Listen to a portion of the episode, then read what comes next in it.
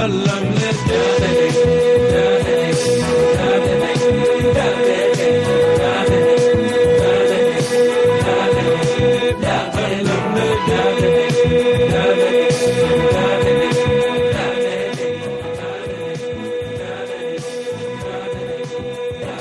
Welcome to WNHH FM's 103.5 Just-In Time Conversations.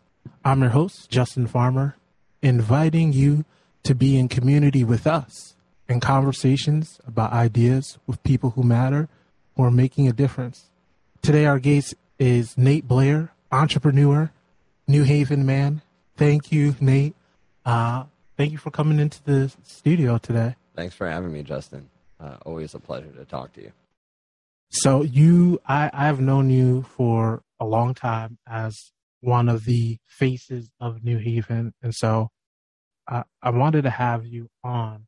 And so I just, what do you love about New Haven? What makes I'm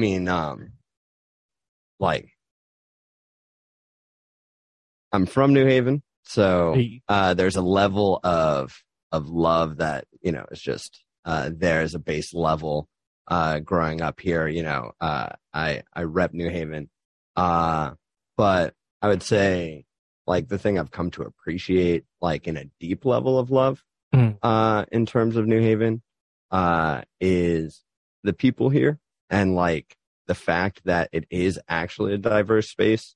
It might be a bit segregated, but if you can cross over, there are a lot of people who are really ambitious in really wholesome ways, really trying to find their place in the world. And in that sense, I think New Haven has this underlying love, and New England's kind of a tough cookie just in general, I feel shout out to Ethan Fromm. Just being New Haven being, a part of New England, a part of the tri-state, I feel everybody has to hustle.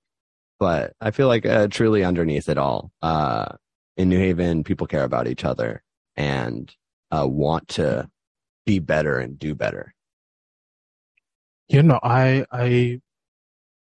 I joke as I'm getting older, I'm just man, I really love this. I really love, greater New Haven, this area, right? We're in between Boston, in between New York, DC 6 hours away, Philly's 4 hours away, in our own backyard, right? You go to Woodbridge, hit up that Waterfall Creek, right? And go an hour out to Washington, Connecticut. You got all these woods, right? You go down to Bridgeport, and it's just Seaside Park, right? And so you have everything, right? Everything is here in Connecticut. Oh, yeah.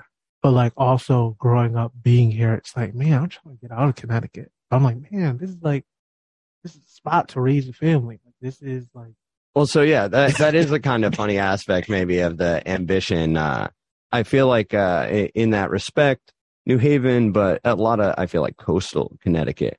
It's an incubator in and of itself, everyone's looking to be get their stuff together here as the launch pad, it's funny, for example, when you think about bands or famous people, they're never from Connecticut, even if they are.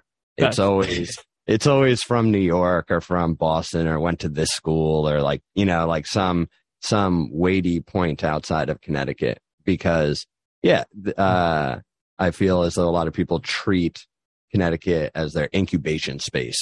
And then as actualized people, they step out into the world,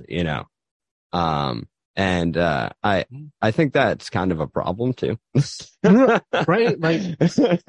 I've always joked that the amount of things that low key happen here in Connecticut, specifically in the New Haven, I was yeah, I'm a proud socialist.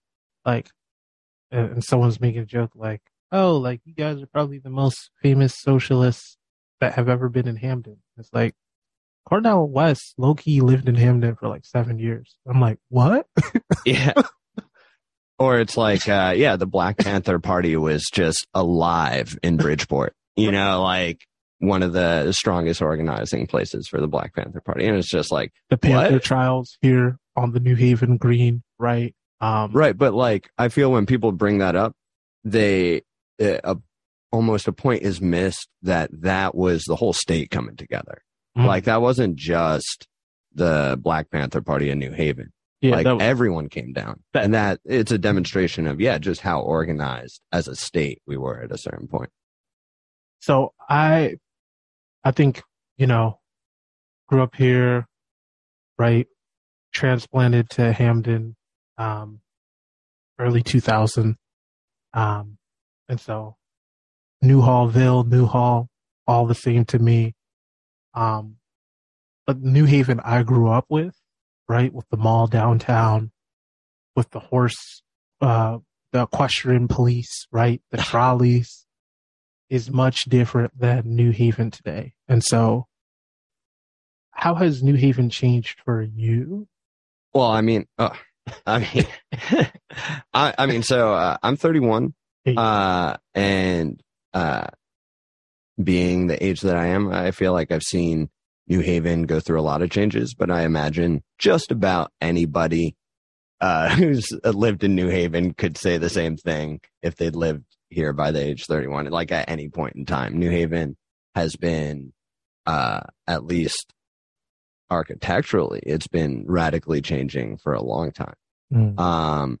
But yeah, in terms of like, so I grew up on Mansfield Street. And so Mansfield Street, like, was sort of a middle ground. It wasn't like exactly in a neighborhood when I was growing up, but that being the case, the neighborhood that I grew up in the, you know, so like mid to late 90s was sort of coming together to, as a community, kind of to fight violence in the neighborhood, you know, like looking out for everybody.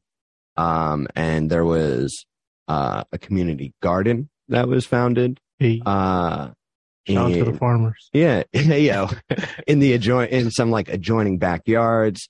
As a kid, I therefore like played with all the other kids in the neighborhood in the community garden.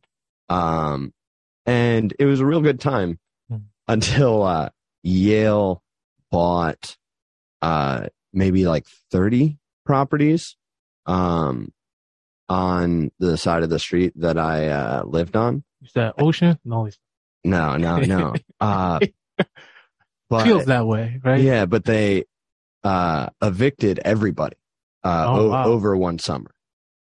So, like to the degree where the mayor's at the time, DeStefano's campaign manager was living in one of those buildings when they evicted everyone. And he was like, oh, this is screwed up. I'm going to stay in here. And they let the pipes freeze on him while he was running a campaign. So yeah, he ended up moving into literally the front room of our house for like 6 months or something like that right after those pipes froze. And we kept he was in grad school or something. We kept his books in our freezer, because if you put wet books in the freezer, slowly the water will evaporate out of the books. Yeah, we kept those books in our freezer way longer than we needed to.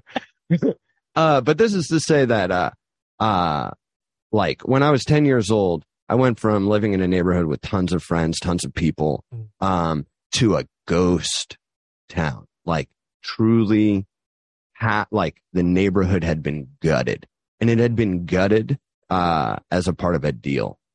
And I sort of came to understand that in a better level when I was a bit older, when DeStefano and Rick Levin were both retiring, you know, after their score at being leaders in New Haven.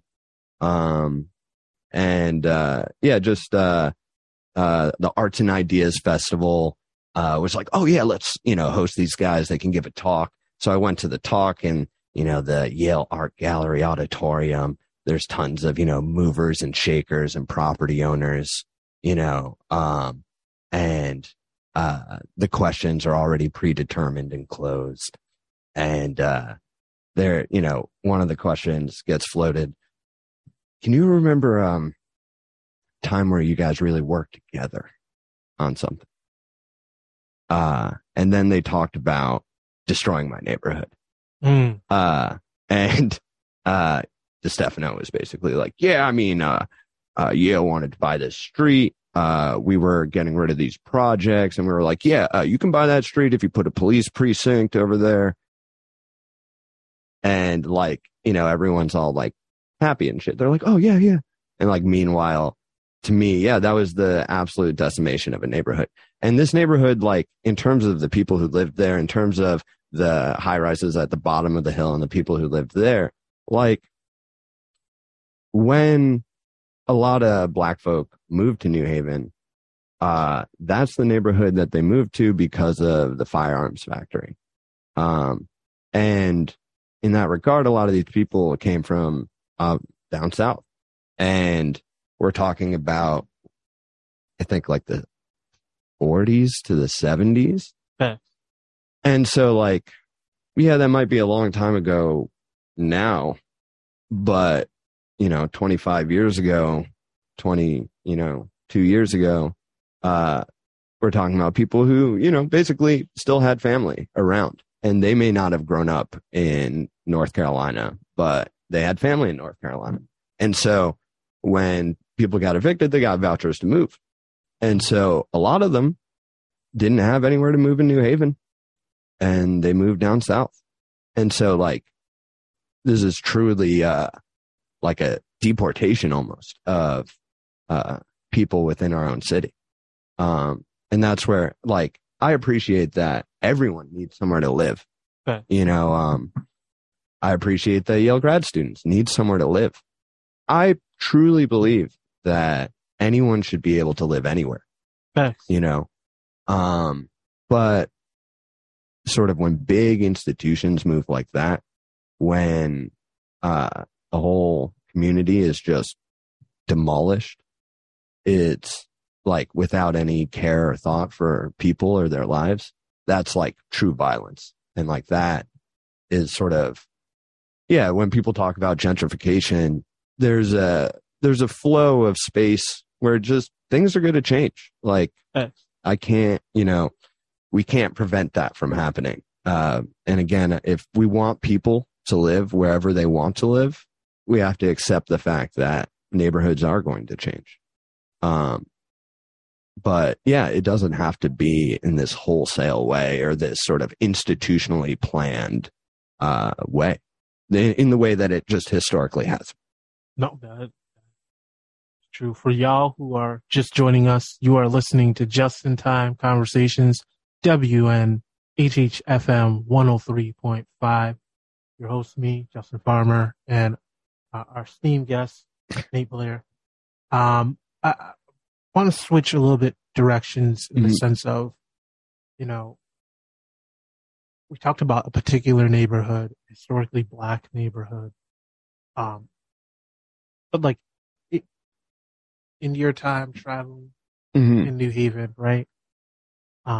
What is your favorite, or what are some favorite elements of different neighborhoods of New Haven? I mean, it's funny, like New Haven actually isn't that big, but it's weird how many like pockets there are to New Haven. And so I would say these days, like I didn't know Fairhaven existed until I was 16. Like my ignorance was deep in terms of, neighborhoods.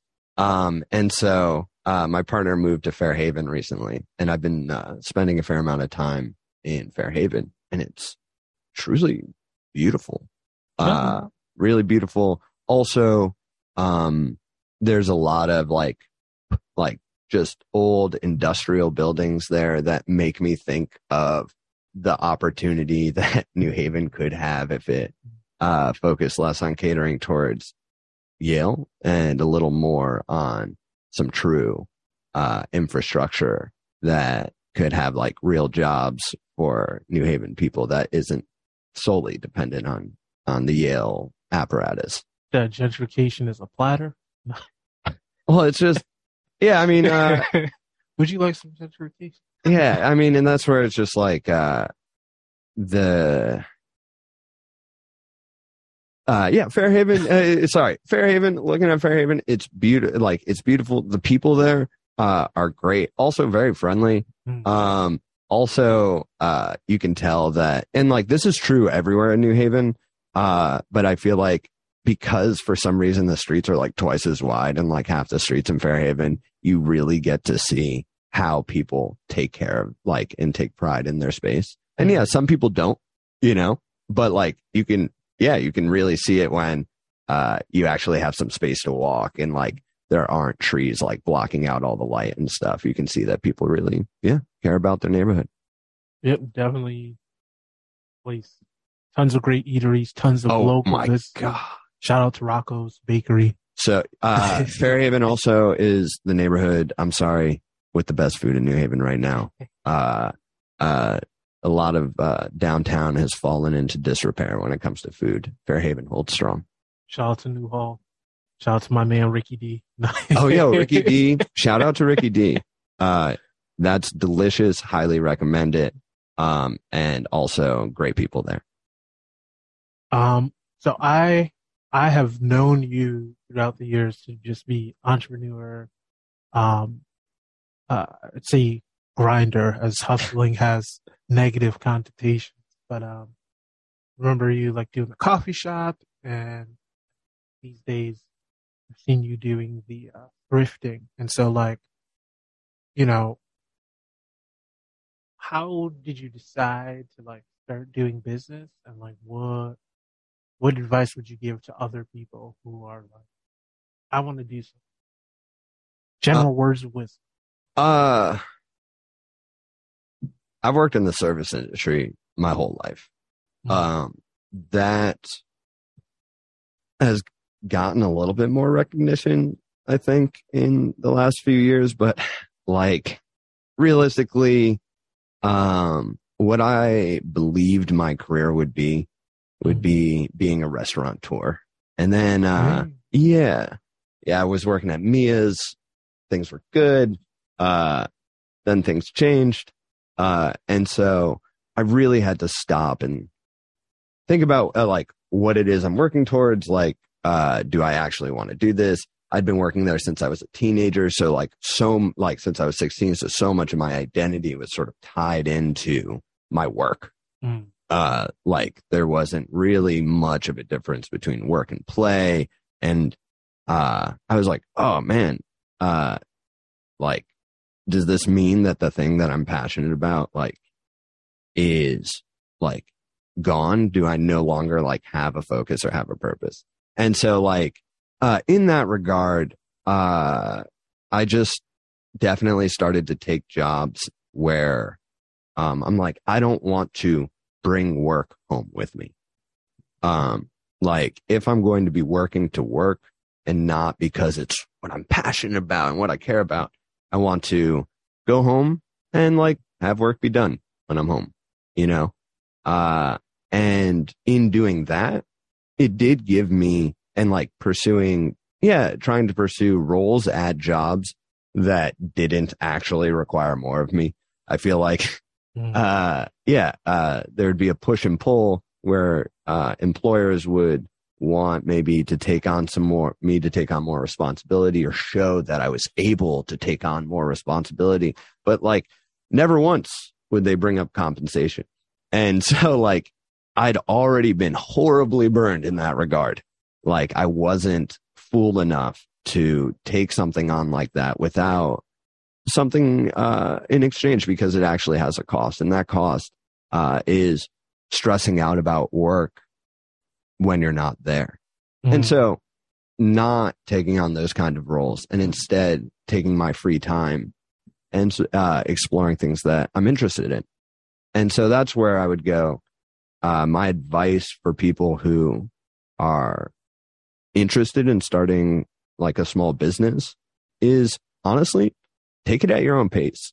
Like, the things that I am currently interested in doing business with right now, it's like 24, you know, like, I'd love, for example, to do little tea ceremonies. Like I collect tea. I enjoy teapots. I think, you know, like, I think that would be really good. You know, I make hard cider. I'd love to have like an apple. Well, yeah. Well, so these are all things that like, I'm in no hurry to get done, you know, like, but it's like, I make hard cider. Like I would love to do apple pressing parties. I have an apple press, you know, but I'm not personally, the way in which I approach it is I'm not in a rush.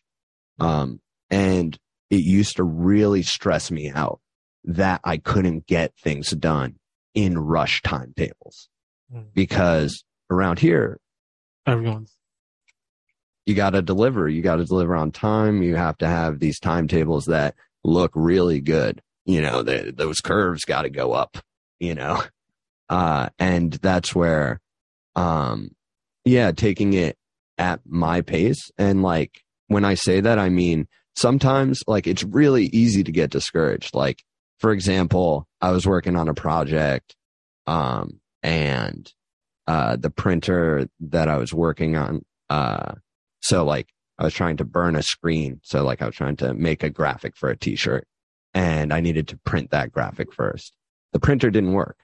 And so it's really easy to just like give up then and then feel shame for giving up then, you know, like, so it's like, oh man, I can't do this, walk away. And then you think about it before and you're like, oh man, am I really like committed? I'm not, because I just walk away in small moments. And it's like, no. Like you were frustrated, take it at your own pace. If you have to return to it in a week, 2 weeks, 3 weeks over a tiny little thing, that's actually fine. Like take it at your own pace. And so how did you get into thrifting? What's the thrift? I mean, so I've always loved clothes. But in that sense, honestly, when like, I would say a couple, like maybe like 6 months before, COVID popped, my roommate started selling clothes online. And so in them selling clothes online, I was already with them. We were already going to Goodwill all the time. And I was just looking for stuff for myself. That was really cool. I was thinking about making clothes. So I was grabbing materials for making clothing. And then COVID hit. And it was, like a little before COVID, I like found some cool things. I listed them because it seemed cool to do at the time too. And like, you know, I was like, oh yeah, this is like Instagram, but for clothing. Oh, nice. I'm going to take some photos of what I got and sell it, you know? And so then, once COVID popped off, I had a bit more time because again, my side, like most of my jobs have been related to, the service industry. And so there really wasn't anything to do. And, so yeah, I just started going to Goodwill more often and then selling more clothes online. And then like it just surprised me because people were buying the clothes that I was selling. And like I hadn't unlike anything sort of like restaurant related where it's like, oh yeah, you know, I have faith that I can make a good drink and, you know, sell it and someone could have a good interaction. Like I had no faith that people were just interested in the clothes that I was interested in, you know, like I'm like, yeah, well, we'll see what happens. And, you know, people started buying it. And that was definitely encouraging. And yeah, encouraging enough where when things opened up, again, I was able to pop up and sell clothes in person. And I feel like in person, I'm just much more interactive, and therefore, like, it's stimulating in a more fulfilling way versus just like selling clothes online. I think, well, you know, the fact that yesterday was Labor Day, right? And talking about how labor should be respected, right? Like there's a great deal of time and talent and anything, right? Expertise, right? Like, I don't know the best time to go to the Goodwill. I don't know, like, which one's got the, you know, the good stuff versus like, oh, you gotta wait until Thursday. Oh no, I'll straight up, I'll blow up my own spot. I'll piss everyone off at Goodwill by just blowing up the spot, because honestly, two things. One, more people need to be using secondhand materials. So like, even if it's to my detriment because you got the piece I would have sold, at the end of the day, it's being worn on a person, and therefore mission accomplished, you know. And two, I just don't think you can do is what I can do in that space. Like, I'm confident in my abilities to find things and stuff like that. And so that being the case, it's the Hamden outlet on State Street. That's the spot. It's by weight. No, is that a counterweight? No, it's no, it's what is? It's No Worries Brewery over there? Can't remember. Yeah, it's right over there. Yeah, exactly. But all that to say, right, is that, you know, this work is so important. And so, remember, I think it was this week, right? We were just chatting it up, and, you know, I think, you know, like, do you feel there's a town and gown relationship, and do you feel like there's a, I don't know. There are sometimes I ponder how much space there is for New Haveners versus New Haveners affiliated with Yale, right? And like what that space looks like, and how to. Right? Well, so what one thing that I think is important in that respect is that New Haven is not downtown. It's not even simply not Yale. New Haven's not downtown. And most people who live in New Haven, their interaction with Yale is, it's like a name that owns property in the area, and like, you know, sometimes interact with people who work at Yale, you know, but it's not like in respect to town and gown, I just feel that Yale doesn't even do enough for the people of New Haven where they can turn to Yale and be like, man, like, I want to be more a part of this, or like, oh, I need to sort of tailor my life around what's happening at Yale because it's so interesting, or because it's so actually impactful to my life. It's weird in that it's like a settler, like it's like a colony within, you know, it's not, it doesn't actually interact with the neighborhoods of New Haven. And that's where, like, yes, big time in the respect of, I think, generally what you're saying, like, of town and gown, of like, there's the inside crew and the people who know how to play the Yale game, and then there's everybody else. But that everybody else live full awesome lives in New Haven, and like, Yale could be doing way more about, you know, making those lives better. But I just, like, for example, if, let's say New Haven had a football team, okay, like a national football team, okay, and there would be the people who were related to that football team and then the people who weren't. But everyone in New Haven who wasn't related to that football team would still love that football team, still talk about that football team all the time, still be interacted with it, because the football team does provide something for the community in a way that they want it in. They want to be more enfranchised. Yale doesn't do that at all, you know. Not to be too doggish, but to speak on the bull. No, no, I feel that where I you know, like I think there's an opportunity for more of us to be proud of the city, to be proud of the area, right? And as a Hamdenite, right? Like, I think one of the weird things I constantly think about is how much of my constituency is determined on New Haven and in some great extent to Quinnipiac and Yale. And so for me, I'm always just like, how do we have that vibrant, like Fairhaven, for instance, is very insular in the sense that there's a lot of people who have their own businesses. There is generational wealth. There's generational connection that, like, I don't feel there's that same thing with, like, right? Newhall had Winchester when Winchester left, right? That identity of the neighborhood, that capital left.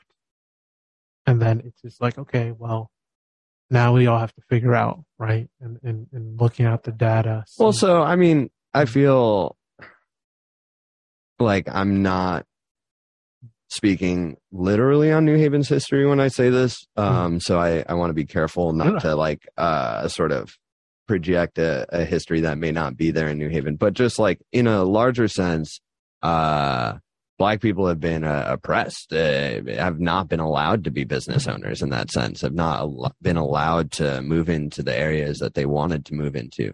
One of my friend's dad's, grandfather, bought a house on Winchester. He was a Black man. He owned a bar in Hamden. And every one of his tenants moved out because they didn't want a Black landlord. And so, like, in terms of it's like moving forward, maybe we can have more faith that that kind of interaction is not going to be the one, you know? So it's like, it's not, I don't think it's that, you know, necessarily the Black community in New Haven was ever doing anything wrong. You know, it's that we have a system that has waged war on it. And so it's just when you're constantly in a state of, war, you don't get to build businesses and have, you know, the same sort of generational community protections. And like, that's where there certainly are multi-generational Black families in New Haven who, you know, have been here for a very, very long time. But yeah, like that doesn't mean also that they haven't too been persecuted in various ways, and that, you know, like it does. Yeah. You know, it doesn't mean they haven't hit their glass ceiling in various ways either. What does the future of downtown look like? Like, what would that, I would say the beloved community, right? Like, what is that vision that brings all of us together and living our best life? Like, what does that look like for Nate Blair? So I rant a lot. My girlfriend has to deal with that a lot. And in those rants, I often supplant the "if I could" is if I was the supreme ruler of New Haven or the supreme ruler of Connecticut, which is a very dangerous way to think about things. Authoritarianism is bad, folks. But just for the sake of dreaming, I would love for New Haven to spend more interest and time on having designated bus lanes than designated bike lanes. I just think that public transit and bus transit is super important. Having buses that run on time is super important. I think that like the statistics around bicycles are a bit conceited because it already just implies a failing public transit infrastructure. Like the fact that of how many people ride bicycles in big cities and need bicycles in order to get to their jobs. It's like, yeah, if the bus ran on time, they wouldn't take a bicycle. Like, it'd be worth their money. You know, like when you have to travel a long distance, we're talking about people who are commuting on bicycles hours a day, hours, plural. It's because the buses are not reliable. You know, it's because, and so like in that respect, I just, I would love downtown to be like walking only and public transit. And then, yeah, we should have bicycle lanes. I'm not saying we shouldn't. I'm just saying, it's completely missing the point. Public transit is the point. No, I as one who often, right? Y'all were all laughing when I came into the studio, all ponchoed up on one wheel. And it's just like, cool, to your point, if I could catch a reliable bus and be like, cool, if I leave at this time, I'm going to get here by this time to, right? Yeah. Golden. But if it's like, yeah, I'm waiting 20 minutes. God forbid if you need a transfer. Right. Right. And so yeah, that sounds like the beloved community to me. Sorry. I'm like, that's the beloved, right? Like reliable transit. That's the beloved community. As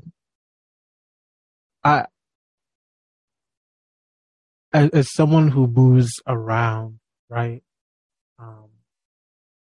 I guess I'll ask this question first. You have been known to be in the Wooster community, right? You can put it like that. Sure. Yeah. And one of those things about communities changing and things changing, right, was like the Columbus statue coming down.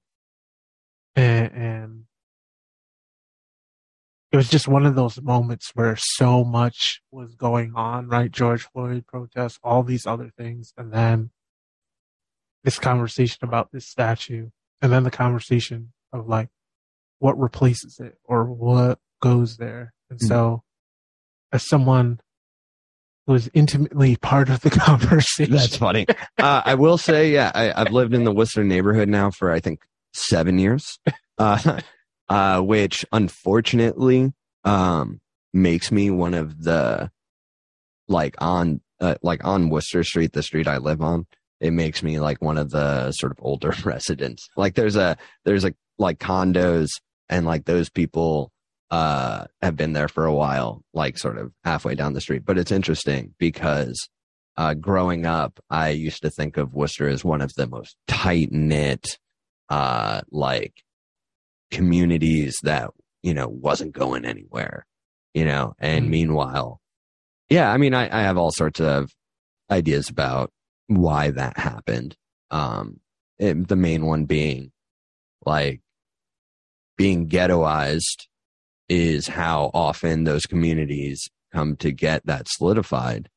And then when you get enfranchised into whiteness, you don't need to be ghettoized anymore. And like when you're enfranchised into whiteness, like you aren't limited by Italian, this, that, or the other. You know, can live wherever you want, you know? And so, I feel like, yeah, over a couple generations of that, people just, yeah, they didn't want to live in an Italian ghetto that their grandparents grew up in. You know, it sounds fanciful, but it does, like, that wasn't their experience of that space, you know? And that's where, it's fascinating just, yeah, how things change in that respect, you know?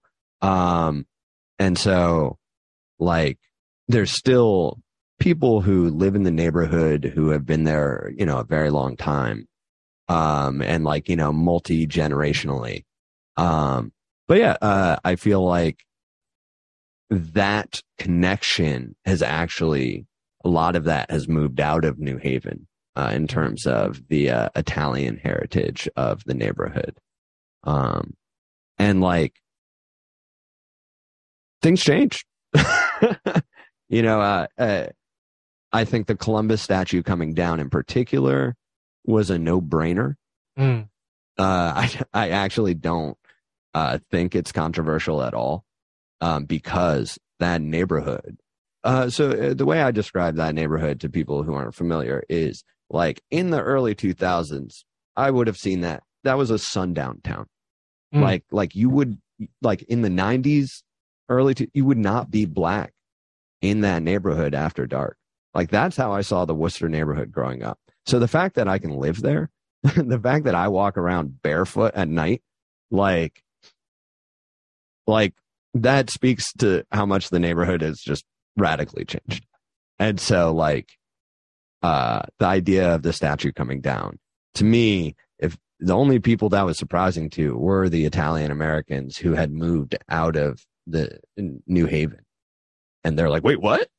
The neighborhood changed? I go there every weekend. Get food. Exactly.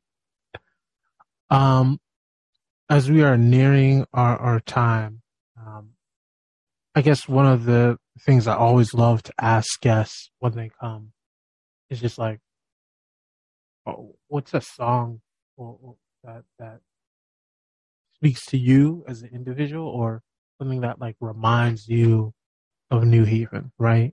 Because sure. I mean, so in terms of riffing off the town and gown feels of New Haven,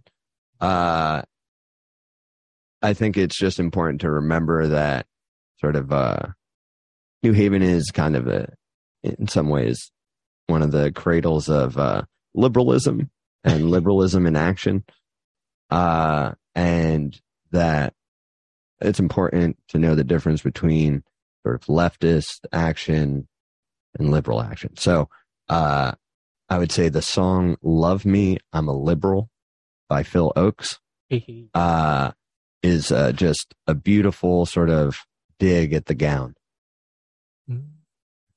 No, that I don't know what it is.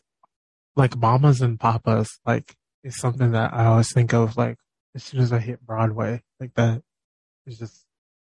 I mean, there are a lot of songs that can speak to New Haven, and I had a few in my head, but that one, yeah, after the town and gown conversation, yeah, that one. Nate, where can people find you? Where can they connect with you? How can they? Yeah, with I'm totally an in-person person. Okay. That being the case, I'm outside coffee every Saturday. Okay. I have my pop-up there. Otherwise, you can reach me at Nate Blair himself on Instagram. Thank you for connecting with us today on Just in Time Conversations, WNH FM 103.5. Thank you to our guest, Nate Blair. Thank you. Entrepreneur. This is Justin Farmer, and until next time, let us continue to plant the seeds of change. You better bust that if you don't blow that.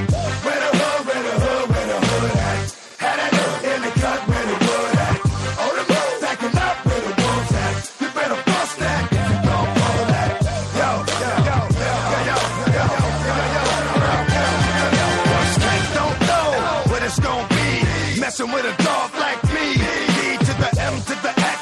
Last I heard, you cowards was having sex with the same sex. I show no love.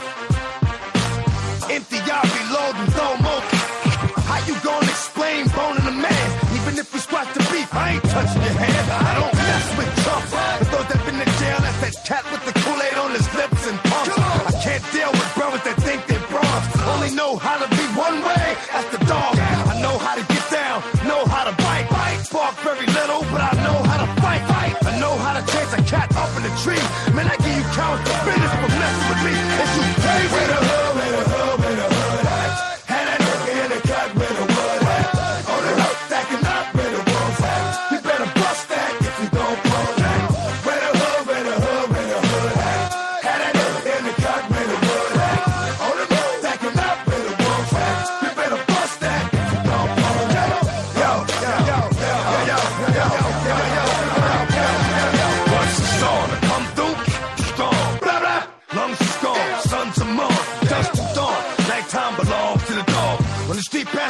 Look for them in the mall. I don't play with these cats. I ain't got nothing to say to these cats. For the moment, they really do love them. Please pray for these cats. Cause I know they all hard-headed, but I ain't got the patience. Don't want me having a patience, turning to more patience. One trip to ICU, cause ICU trying to get away.